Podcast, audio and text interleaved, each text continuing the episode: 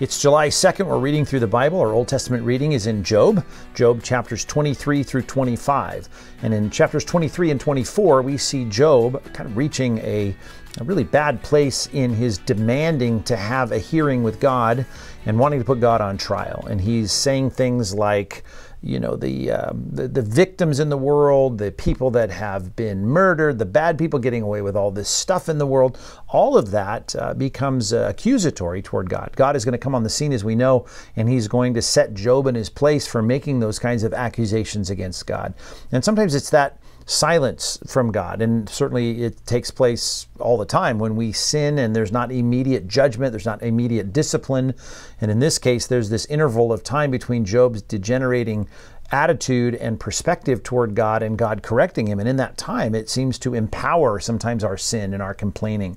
It's a complaint. He calls it a complaint. He wants to bring his complaint before God. And complaining, never a good thing in Scripture. We're supposed to do all things without complaining, and not just the kind of complaint that is depicted here, the courtroom of putting God on trial, but just that whole general attitude, which sometimes even the simple complaining has the connection with our rebuffing against the sovereignty of God and the plan of God and the good of God. And so this is not a good scene for Job here in chapters 23 and 24. And in chapter 25, we get to a very short, it's the shortest argument or address by Bildad, the shortest address in the book of Job, by Bildad, who comes on the scene and simply says, there's none righteous before God, which is certainly the case. It's true. Nothing is comparable to God and his greatness and his perfection.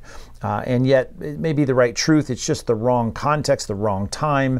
And there's so many things that we can affirm about what he says in this very short chapter, but that's not what's needed. That is not why God is bringing these things into Job's life in chapters 1 and 2. So we've seen that throughout the book. Sometimes true statements, theologically true statements, just misapplied and misdirected and stated in an ill-timed way. So that's what's going on in our Old Testament readings, chapters 23 through 25 of Job. Our New Testament reading, we get to read the second half of Acts chapter 10, when Peter ends up at Caesarea Maritima, by the way. The Bible didn't call it that, but that's the distinction in the ancient world between Caesarea Philippi, which becomes a very important place later on. But here is a Roman port. It was the place that had been set up by Rome. It's amazing. If you go there today, you can still see the ruins of the ancient fortress there in Caesarea.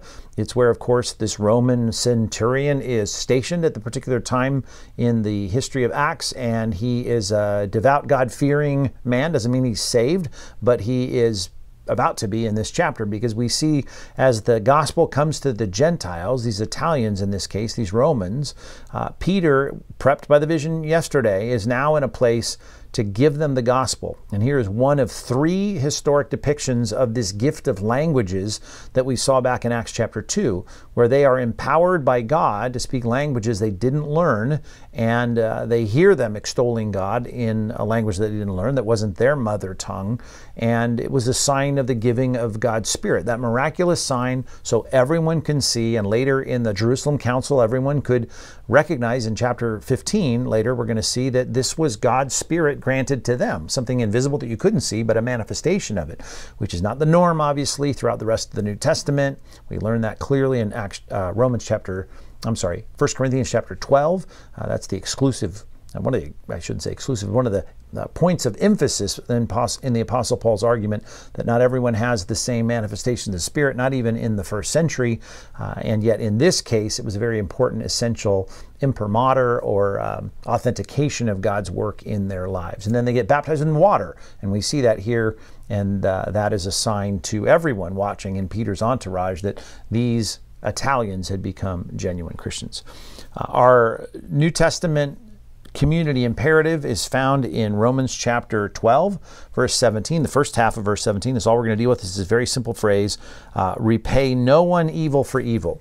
And I even think within the community of Christ, it's easy for us to be vindictive. So let us just put that down as our community imperative. Do not be vindictive. People are rude to us, we want to be rude to them. They exclude us from something, we want to exclude them. That is the natural fleshly bent that we have. And I just want to encourage you today to make that your purpose, to say, I'm resolved to not be a vindictive person. If there's injustice, God's going to fix it.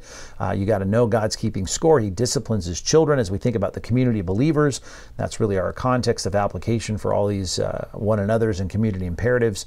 And I just want you to know that God is a God who expects you to be kind, even to those who've been unkind to you in the body of Christ and even outside of the body of Christ. So don't be vindictive. Make that your goal. Make that your prayer this morning. After you read through the scripture, spend some time thinking about your heart, that you would govern that so that you would not in any way repay evil for evil. And we'll be back tomorrow to read more of the Bible together.